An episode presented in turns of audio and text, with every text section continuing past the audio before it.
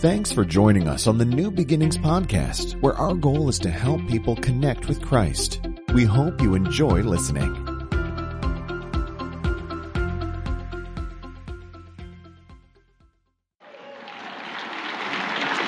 All right, thank you for that. Well, it is so good to see you here this morning. I'm so excited to be in front of you. And uh, just first thing I want to say is, man, we are just in love with this church, and we are in love with Pastor Todd and Terry Lee. Now, if you don't know this, I've known Pastor Todd for about since 2001. That's a long time. And uh, I have always told him, I just felt like God has always called me to be an associate pastor at a church, to stand alongside somebody who's a great leader and just help lead along the way. So I know he's not here right now, but can we just give some love for Pastor Todd and Tara Lee? He's a great man of God, and my wife and I, we are excited to be here in this church. So um, I'm just going to jump right in. So we've been in a series called Connected. Um, by the way, my dad is here. I love my dad. Dad, it's good to see you. It's good to see you. I love. love well, thank you for standing up, Dad. my dad is here. So so good to see my dad. We're in a series called Connected. Everybody say Connected. The idea of this series is uh, just the type of friends, the four types of friends you need to have in your life. Uh, the first week we talked about Jonathan, and Pastor Todd mentioned how Jonathan is a supportive friend, the kind of friend that just needs to be by you at all times. The kind of he's like your homie, your homeboy, your amiga, your amigo, somebody who's your roll dog that can always be alongside you and support you and lift you up. And, and, and you know, you, you die together, you ride together, bad boys for life kind of deal. The second week uh, we talked about everybody needs a Paul. Everybody say Paul. This is the kind of friend that is your mentor, your guide, someone that, that would show you the ropes of life, somebody who can help elevate you to help you get where you need to get to because they've been there and they're ready to pour that into you. Everybody needs a Paul, a Mr. Miyagi of some sort. Uh, this week, I want to talk to you about everybody needs a Barnabas. Everybody say Barnabas. Come on. Everybody needs someone in their life that is an encourager. This doesn't necessarily have to be your best friend. This doesn't have to be your mentor. This just needs to be somebody that can speak life giving words in times that you feel down. This is the kind of friend that would lift up your spirits when, when the odds seem to be so stacked against you. It's the kind of friend that will come alongside you when people talk about you and they gossip about you. And they'll stand right next to you and they'll say, hey, don't listen to them. I still believe in you. You know, uh, last week I talked about how I was, uh, and if you don't know, I, am born and raised in a country called, a beautiful country called Eritrea. It's located by the Red Sea. Uh, it's right above a country called Ethiopia. And most of my life, that's where I grew up. And then I lived in Saudi Arabia for 12 years and had a great journey and a great time with my family out there. And then, and then we came to America. And I came to America in my early teen years. And I want you to know something. Man, teenagers are mean, okay? When I came here, I, I, was new to everything. I was new to society. I mean, when I mean everything, I literally mean everything. The food was different. The music was different. The people were different. The style of clothes the people wore was so different. There's things that I didn't know. I didn't know there was rules to the game of clothing, y'all. Okay? Africans love colors, you guys. We love all kind of colors. We love bright colors. And I just remember that, man, my first year of high school was tough. I would go to school. I didn't know you can put stuff in your hair to make it look good. So one day, I don't lie, I saw a movie called Coming to America. Who knows Coming to America? Great movie, right? I wanted to be that guy from that Soul Glo commercial, you know, just let your soul, you know, you know what I'm talking about. You're laughing, but I really wanted to be him. So I decided, you know what I'm going to do? Today, I'm going to hook it up. Didn't even know what he put in his hair. I went into my mother's room and I found a bunch of baby oil. And I said, you know what? This is going to work. The ladies will love me. Let me show you a little picture of how I used to look like and what I used to dress like. Can we put that picture on the screen? And that's me all the way on the right. And look, look, I can't even there's like 50 colors on me, y'all. It was bad. Um, but I went to school and I put this baby oil all in my hair. And I'm telling you, I thought I was, I thought I was the man. And I'll never forget it because it was probably one of the hardest days of my life. Because people would watch me, but their eyes would just open. Like, I'm like, what is up with people, right? And my friends would look at me, but like they're not talking to me like I love, but they're looking at my head with all this oil that's kind of like dripping down my, my skin. And it got really bad. And then a girl walks up to me and she goes, You are probably one of the ugliest people that I've ever seen in my life. And people laughed. And I felt deflated. And I remember just thinking to myself, why would she say something like that? And I, it was just bad. And, and I'll never forget this moment because just seconds later, people are laughing. My friends were laughing at me. That's the kind of friends I used to have. They just thought it was so funny. They're like, ah, oily hair, right? And, and, and one girl in particular, her name was Myra Jones. I'll never forget her because A, she was the hottest girl in school. Uh, B, she was uh, uh, just known by everybody. She was sweet and generous and nice. Everybody loved Myra. And I remember Myra came alongside of me. And she looked at me and she said, I think you're just a beautiful man. I think you're a great individual. And I want you to know your best is yet to come. Do you know how I felt? I felt great. The hottest girl in the school just told me I was beautiful. I felt fantastic. But I remember in that time, she was my Barnabas. Everybody say Barnabas. Barnabas is someone that will lift up your hands when you're fatigued. They will add a hand when it's quiet and there's no one clapping. A Barnabas is someone that will let you make mistakes in life and let you fail at times, fail forward at times, and they'll stand right alongside you and they'll tell you, you know what, don't give up. God still has a plan for your life. You know, it's interesting when we look at what words do and encouraging words and discouraging words. In a recent study by a doctor named Dr. Andrew Newberg, uh, you know, have you heard that phrase, sticks and stones will break my bones, but words from thee will never what? That's the biggest lie I've ever heard. It's a lie.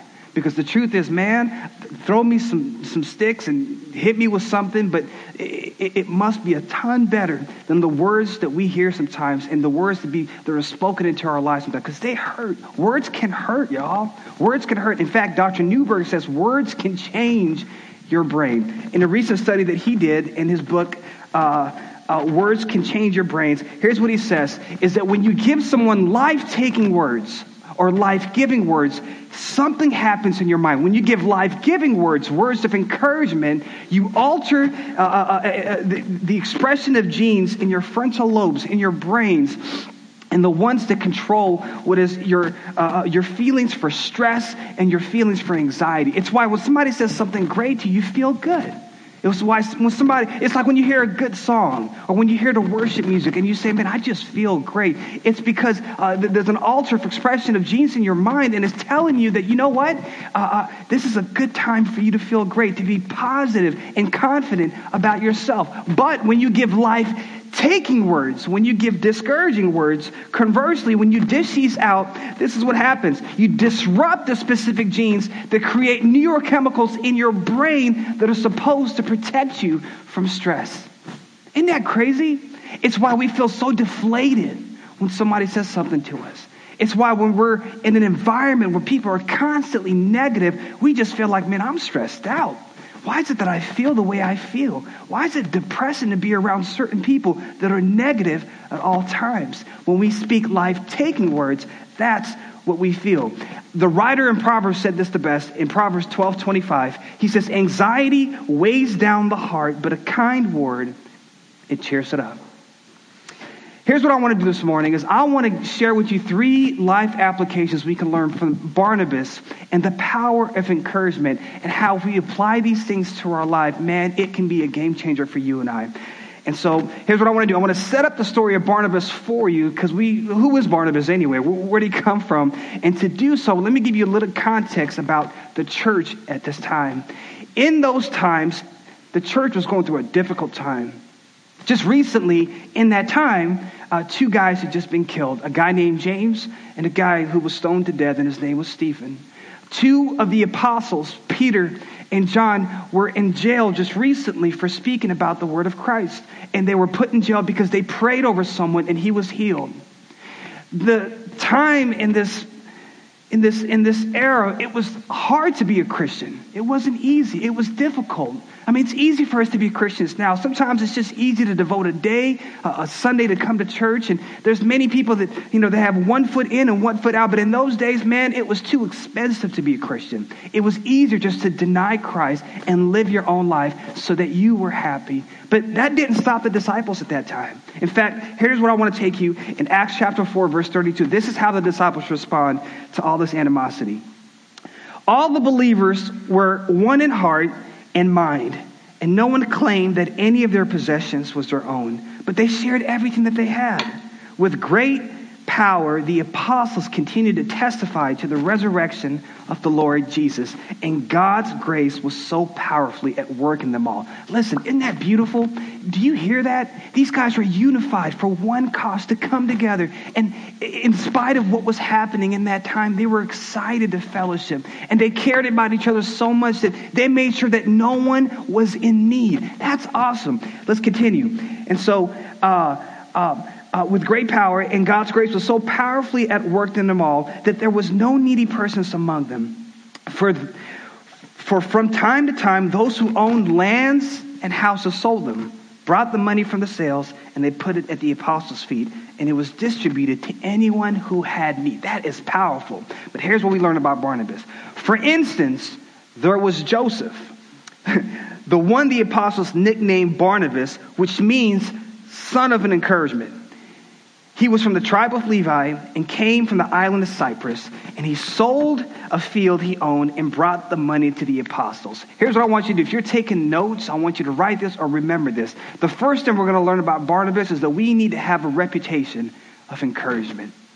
Barnabas was called the son of encouragement. Turn to your neighbor and just say, You son of an encouragement. Come on, just do it. Come on. You son of an encouragement. You know, I've been called many son of a whatever in my life. How do you gain a nickname? Or better yet, how do you, how do you, you can't just call yourself something and say, this is my nickname. No, your reputation, it precedes you. People give you a nickname. For instance, if you had a 16 year old daughter and she came home and she said, Daddy, I just met someone and I think I'm in love.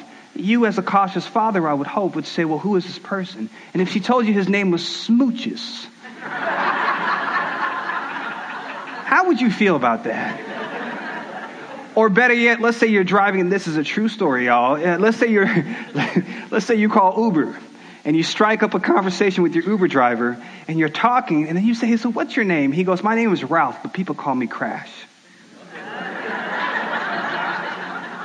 How would you feel about that? Your reputation, it precedes you. You gain a reputation by who you are. And normally, you don't get a reputation from something you do one time. It's a bit, it's a part of your character. It's who you are. And Barnabas, his reputation preceded him. Barnabas, the Bible tells us that he sold his property, which was unusual because he was a Levite. And Levites, they didn't own land. When Israel was divided into 12 different tribes, Levites were not allowed to own property. And somehow, maybe somebody passed it along to him. Maybe somebody gifted it to him. We don't know. But Barnabas has land. And the Bible says that he sold all of his land. He gathered up everything, sold it. And then he took the money and he came to the apostles and laid it down at his feet. In return, the apostles were so encouraged by what he did and what he said. He would give them words of encouragement that they said, dude, we're going to change your name from Joseph to Barnabas, son of encouragement. Isn't that incredible? That this man would give up his livestock. He would give up his livelihood, maybe his retirement plan, whatever it may be. He saw a need. He saw something broken. He heard about the apostles when they were coming and said, you know what? I got to help these guys. I got to help to push the mission further. And what does he do? He sells everything that he has and he goes to the apostles and he comes up to them and he gives them encouraging words. And they're so encouraged that they change his name to Barnabas. Let me ask you a question. If the friends that are around you, if your family, if your close circle of people around you can give you one nickname for who you are today, what would that be? What would your reputation be? Reputation is something that's created over time. It requires effort, your character, your due diligence. And I want you to know we need to have a reputation of encouragement as a church. Amen? We need to be people that are always encouraging other people. And even if it costs us something at times, listen, Barnabas went out of his way to meet people that he can encourage. Isn't that incredible? That he didn't just stand back. And here's what we do as a society. As a society, sometimes we wait for people to perform before we can encourage them. Oh, this is going to be good. Listen. We, we wait for someone's performance and we don't speak encouragement to their potential. You know, it's like in this culture, it's like the voice. We got our hands crossed like this and we tend to encourage people that sound right. And maybe our chair will turn back, but I want you to know that's not a reputation of encouragement. A reputation of encouragement goes out and they find people. They look for people to say, hey, your best days are yet to come. They go out of their way to look for someone and say, hey, don't believe what other people say about you. Believe what God says about you. A reputation of encouragement goes out just as Barnabas did. And he sold everything, even though it cost him everything. He didn't care. He saw a need and went out of his way to go meet that need. A reputation of encouragement. You know how you get it? It's by practicing, and, and, and it's not about just proclaiming uh, the platitudes of love and grace and generosity. Uh, it, it, you have to live them. And when you live them, you, don't have to just yell it out. Let other people find that about you. Let other people say that about you. We need to have a reputation of encouragement. Can I ask you a question? Who are you encouraging? Who are you telling to be their best? A mentor taught me years ago that if you have something good to say, just say it. If there's something on your mind and it's good, just say it. It's easy for me to go out and find people that need encouragement. There's no lack of that, y'all. Just the other day, I was at Safeway and I saw a man with four kids, and his kids were like baby kids. They were just all over the map. They were screaming and hollering. And I looked at him and I said, Dude, your kids are beautiful. God gave you such an honor to be a father. Power, words of encouragement. I was on the BART, San Francisco BART, and I was just driving. I was uh, riding on the, on the BART, and a man was playing a song and just playing a song out loud in the guitar on the BART. And I walked up to him and I said, Man, God gave you a special gift. Continue to use your gift. And he said, Thank you for saying that. We need to go out of our way. And when we have a reputation of encouragement, we find people. I said, God, if it can be anyone that you can encourage me, uh, you can have me encouraged, would you please show them to me? And I want to encourage you. We, as a church, we need to have a reputation of encouragement. Somebody say, Amen. Come on. Barnabas knew the disciples were in trouble. He knew it. He knew they were hurting, and he went out of his way to go and encourage them. And so, because Barnabas used his gift of encouragement to build the kingdom, they trusted him. And because they trusted him, here's what happens in verse 22, uh, Acts 11. When the church at Jerusalem heard what had happened, they sent Barnabas to Antioch. And when he arrived uh, and saw this evidence of God's blessing, he was filled with joy. And he encouraged, he encouraged the believers to stay true to the Lord. And I love this right here. Barnabas was a good man, full of the Holy Spirit, and strong in faith. And many people, everybody say many, come on. Many people were brought into the Lord because of this man's reputation, because of his encouragement. People came to Christ. People, he, he didn't have scriptures back then. There was no Bible.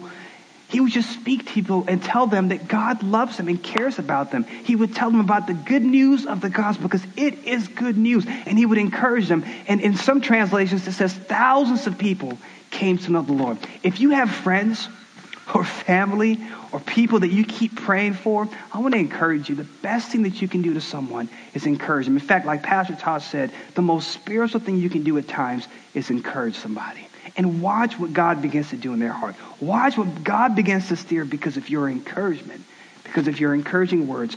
Watch what begins to happen. The second thing I want to show you about the power of encouragement is that encouragement releases people into their future. The next verse says this Then Barnabas went on to Tarsus to look for Saul. This is the part of the story where the music just drastically changes. Saul. Let me tell you about Saul if you don't know Saul and Paul. Saul was a Jewish leader in the synagogues, and he just had enough. He said, I'm sick and tired of the Christians. I'm sick and tired of how these people disrespect the Jewish culture. And so he was the mastermind uh, for plotting just, just finding Christians and making sure that they wouldn't say another word. He was in charge. He was the mastermind. When Stephen got stoned for what he said, uh, it was Paul who put that together.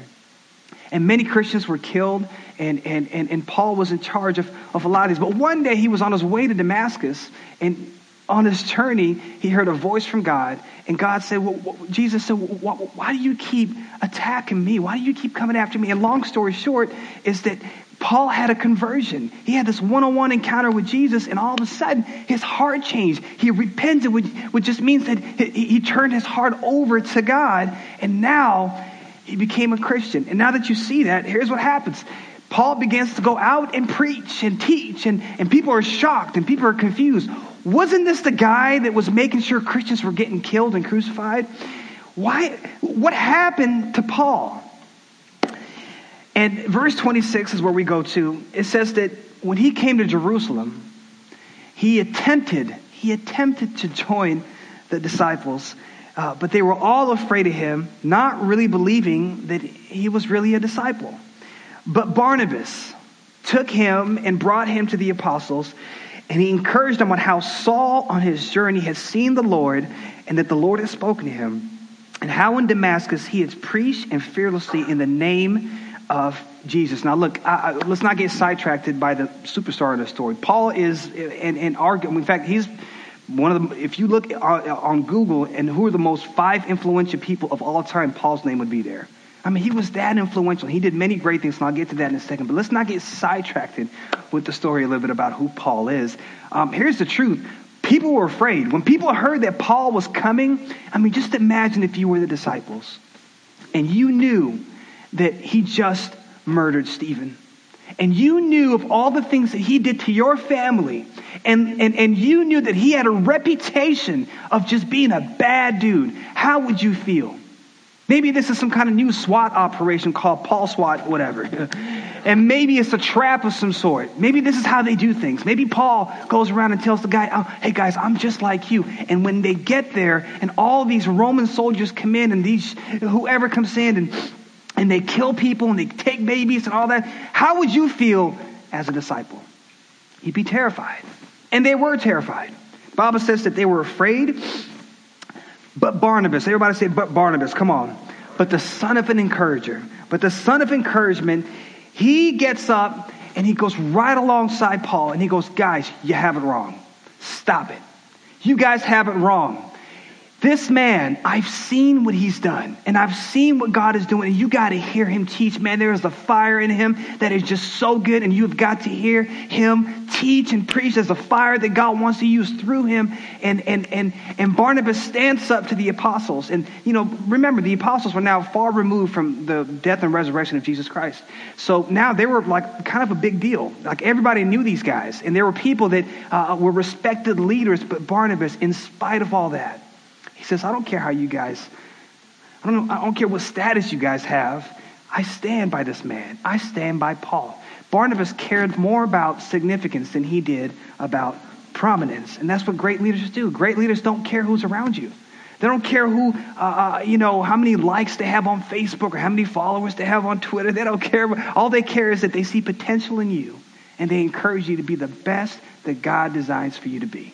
Great leaders and great encouragers, I would I would say this um, it's just something to think through, but what would have happened?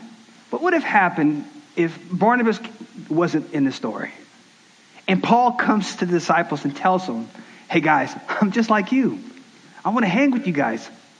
What would have happened? I don't know. Perhaps maybe there was, maybe there would be no Paul. And I won't, I'm not going to play God in this. Maybe, maybe God would have sent a new guy named Ralph to do it. I don't know. But in this story, here's what I know. Here's what we know is that Barnabas stood up and encouraged the disciples and encouraged them, guys, this man is true to his faith, and I want you to give him a try. I see something in him. And the disciples bought in and they listened to him. Every one of us here can look back. Here's what I know every one of us here can look back in the rearview mirror of our lives and we'll see somebody that encourages us to be the best that we are. Somebody who released us to our potential. For me, it was many people, to be honest with you. My dad is one. My dad has always spoken words of encouragement to me and told me I can be somebody great. Tim Story is another guy when I was 16 years old and I was new to the faith, he would just speak life giving words to me and he would tell me, you know what, I feel like God's going to make you a youth pastor one day. I said, dude, I don't even like teenagers, man. They told me I have oily hair, you know? And he said, hey, listen, God's got great things for you in your life. You just listen. You just, you just hang in there. And how do you, I was a youth pastor for 12 years of my life. We reached thousands of kids and we did some great things in youth ministry. Uh, pastor Adam Burnell is another one of them always told me, man, Nate, you have a gathering spirit. You just tend to gather people around you. And they would just speak these things into me. And I'm telling you, words of encouragement that was spoken, it released what was inside of me. I didn't even know it was there. I'll give you another story. Years ago, I decided that I wanted to give, uh, one second. I heard about a guy named Steve Harvey. Anybody here know Steve Harvey? And I heard he had this thing called a Domino Classic tournament. And I love the game of dominoes. Um, and like many other domino players, I am a self proclaimed at that time. I just told myself, hey, I must be the best player in the world, right? Uh, but little do we know that, that we're not the best players sometimes. We just haven't faced the right competition, you know? And so I remember going to his tournament, and I remember winning his tournament. Long story short, uh, my wife and I drove out to LA, and I met Steve, and they let me in, and 600 people lost, and I won a tournament, and voila, you know, I made $2,500 that day. Everybody, come on, that's good, right? 20. Now watch. And I really thought that was great. I really did. And they started a league called the PDA, Professional Domino Association, where we traveled 36 different states. Um, and we would go to different cities and we would play all the time. And I remember thinking, I'm just going to do what I did before because I didn't even know I could do that before, but I'm going to do it again because, man, I think I'm great and I'm like the best in the world and so on, right? And I remember traveling. I remember the first tournament we went in, I lost. Bad. And I said, oh, somebody got lucky. And then I went to a second tournament and I lost. Pretty bad. And now, that 2500 bucks that I won, it's all gone trying to go to these tournaments and be a champion of dominoes. And I said, man, what is up? And I went to a third tournament and a fourth tournament, and I lost. And all the publicity that I had from the first tournament that I won, when people said, oh my God, he is that good, now the publicity is, oh, he's just, it was fake to begin with. He got lucky, and it hurt, and it broke me. And then a man named Travis Newsom gave me a call. I remember the day, I remember t- telling my wife, I will never play dominoes again. I'm done. Plus, I didn't have the money to go play anyway. And, and Travis Newsom gives me a call, and he goes, Son, can I talk to you for a second? He called me from Kansas City. And I said, What's up, Travis? And he said, Hey, man, I just want you to know the best is yet to come. I see something inside of you. I see what I see in myself inside of you. And I said, Travis, I don't have the money to fly out and be a part of these tournaments. And Travis said, Here's what I'm going to do for you. Moving forward, I'm going to pay for your trip to go to every single tournament. Moving forward, I'm going to pay for your hotel fees. I'm going to pay for this and pay for that. And he goes, I just want you to know I see something inside of you. I think your best is yet to come. Do you know that he spoke life into me? And I ended up winning eight out of the next 10 tournaments, y'all. And I'll tell you why. It's because when you speak words of encouragement into someone's life and you encourage them and tell them the best is yet to come, you release them into their potential. I ended up being the number one domino player in 2007 and in 2008 in the entire world. And God was just so good to me. And I'm telling you, we have got to speak words of encouragement so we can release someone into their potential. And this is what Barnabas is doing for Paul. Barnabas is saying, Paul, listen, I believe in you. I believe in what God is doing inside of you. And here's what I'm going to do I'm going to stand by you, which might get me killed, and it might hurt me, and it might have people hate me, but I don't care about that. I believe in what God is doing inside of you. And let me finish off and close off by saying this. The third thing is that encouragement, it restores people's failures. So Paul gets into this place where him and Barnabas are doing ministry together. And they're traveling the world now and they're going to different cities and speaking about the love of Christ and how Christ died for your sins and how he's the resurrected king and that if you believe in him, you don't have to sacrifice lambs and all this stuff anymore. God is the sacrifice. Christ was the sacrifice that can forgive your sins. And people would hear this message and just say, that is what I wanted to hear. That I needed that. And they would come and thousands upon thousands of people would come to Christ because they were encouraged by Paul and Barnabas. But in one particular mission, there was a few people, and there was Paul, and there was Barnabas, and there was a guy named John Mark. And for whatever reason, we don't know why, the Bible doesn't tell us why, but John Mark, in the middle of the mission, gets up and goes, I've had it. I'm done. I'm out of here. And he walks out. Maybe he got tired of seeing his friends being martyrs. Maybe he got tired of just the long haul of hiding from house to house and going from place to place and was like, ah, we don't know. But he quit and he walked out. And the Bible says that maybe what months later, Acts chapter 15, after some time, Paul said to Barnabas, Hey, let's go back and visit each city where we previously preached the word of the Lord to see how the new believers are doing. And Barnabas agreed and said, Yes, let's do that, and wanted to take along John Mark. But Paul disagreed strongly since John Mark had deserted them in Pamphylia and had continued with, and had not continued with them in their work. I don't know who in this story um, is right or wrong sometimes, but here's what I do know: uh, that they were going on a missions trip, and Paul wanted to go back and encourage the church, and he just said, "Hey, look, anybody can go with us except for John Mark. Mm-mm, he's a quitter. We don't need him by our side. He's a quitter." And before you judge Paul, Paul is just that type A personality. Hey, the mission comes first. Let's go at all costs. It's just who Paul is. It's just the way that he's wired. But Barnabas, true to his character, he says, Paul, we can't do that. We need to bring John Mark alongside us. We need to give him a chance. We need to give him a second chance. John Mark, God still has something for you in your life. So I want you to stick alongside us. But Paul said, no, no, no, no. That's not going to happen. And here's what the Bible says. The Bible says in verse 39, they had a sharp disagreement. Everybody say sharp. Come on. That is another way of saying they had a big fight. Have you ever had a sharp disagreement? I have sharp disagreements with my wife sometimes. They had a sharp disagreement. Listen, these were two men. And we might think that they had a sharp disagreement and just prayed about it and said, hey, let it be. No, no. They had a sharp disagreement. It was so bad that Barnabas and Paul decided to split ways.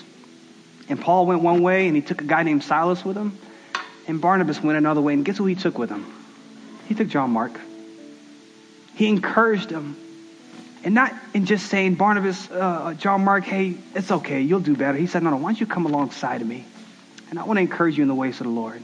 And here's what I truly believe I truly believe that John Mark came back to Barnabas and Paul. And for whatever reason he left, he wasn't the same person he was. He came back repented and wanted to be a part of this mission again.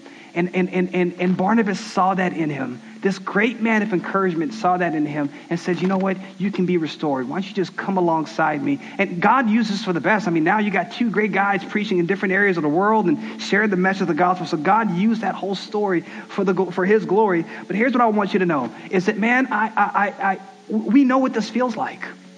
We know what it feels like to, to be John Mark. Because I don't know about you, but man, I can't tell you how many times I needed a second chance. I don't know about you, but I can't tell you how many times I've missed it. You know, I've been in ministry for 18 years now. And and there's so many times that God has told me to do things in my life and and I've done some of them. And there's many times I've missed the point. As a husband, I love being married and I love my wife. And there's many times I've been there for my wife. And I can tell you as a husband many times where I've missed that mark as well.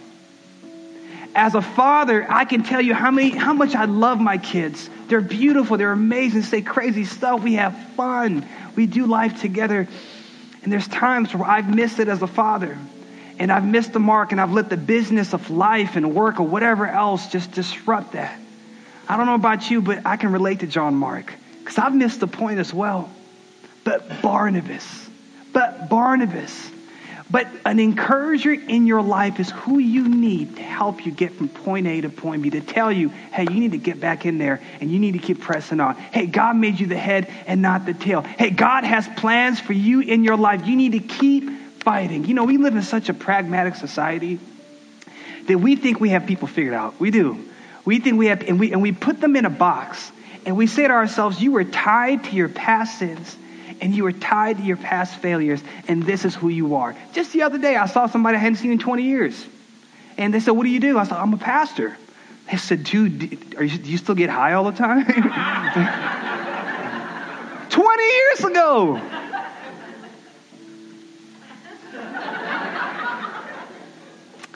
For some reason, people will know you as who you were, but an encourager will know you for who you need to be in Christ.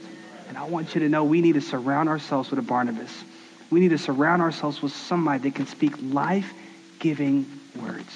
And not just that, we also need to be a Barnabas to somebody else. We need to go out of our way to find people to encourage. In fact, here's a here's a little assignment for you. Just ask God today. Just ask God in the quietness of your heart. Just say, God, would you show me who I need to encourage? Would you interrupt my schedule so I can encourage somebody? Would you show me who I can bless? Because there's someone that is waiting for their blessing on the other side of your encouragement. Come on, somebody. We need to be Barnabases to other people. And last thing, shortly, is that when all else fails, we can encourage ourselves. God gave you the gift of encouragement. You know what encouragement really is? Listen here. Encouragement is prophetic. You know what prophecy is? Prophecy is when you speak truth and life of Scripture and you speak it into someone. And you can tell yourselves, man, God made me the head and not the tail. God made me a warrior. God said he would never leave me and he would never forsake me. And I want you to understand you can speak words of encouragement to yourself. You can speak life giving words to yourself, and your circumstances will begin to change. Abraham Lincoln was known for having five things in his pocket on the day that he was assassinated. And one of those five things was a small newspaper article that just talked about how great of a president he was.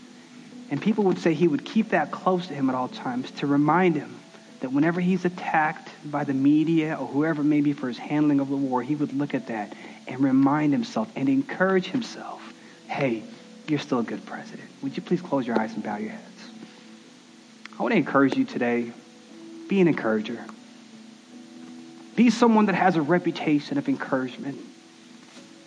Go out of your way, find someone, bless them. Be the friend that you want other people, other people to be in your life. And I want you to know that when you begin to encourage someone, here's what you do. You begin to restore them to who they need to be. You begin to release them to who they need to be. There's power in encouragement. And right now, I just want to pray for you and just let you know that God is the ultimate encourager. There's everything we need is, is, is, is, is, is in Christ. And when we begin to pray and believe in what Christ can be inside of us, man, the church will be such a loud voice in this community. So, Father, right now, I just pray a blessing over everybody here. That as we walk away today, Lord, we learn that, that any chance that we can get, any chance we have a, a chance to say something great, let us be a vocal uh, presence of you, Lord, in our communities, in our homes. Lord, I pray for marriages right now that are struggling and are hurting. I, I pro- there's, pro- there's probably more life taking words than life giving words, but I pray over that marriage right now that you would uh, uh, just be a positive presence in that marriage and that people would begin to encourage one another and build one another, Lord. I pray, Lord, for uh, uh, for people in their jobs right now, Lord, that, uh, that might be working for someone that's just rough and tough on them, Lord. But I just pray, Lord, that you would find a way to encourage them to be the best that they can be, Lord. I pray, Father God, for people, Lord, that uh, uh, just, just, just parents, Lord, that have been discouraged in so many ways, Father God, of how to raise their kids. But Lord, just let us uh, learn to speak life-giving words into our situations and into other people, Father God. And let us be a vocal presence of you, Father. So we just thank you and bless you. And uh, we just thank you for this great example of this man named Barnabas, Lord, who, uh, who doesn't have a book written after him, but John Mark does, Lord, and doesn't have uh, the accolades that other people have, Lord, but just stood right by you, Lord, and encouraged. And now, Father God, uh, we have Barnabas and Paul in, in, in the book of Mark with us. So we just thank you and bless you. In Jesus' name I pray. Everybody say amen and amen. Come on, clap your hands and give God a praise. Thank you,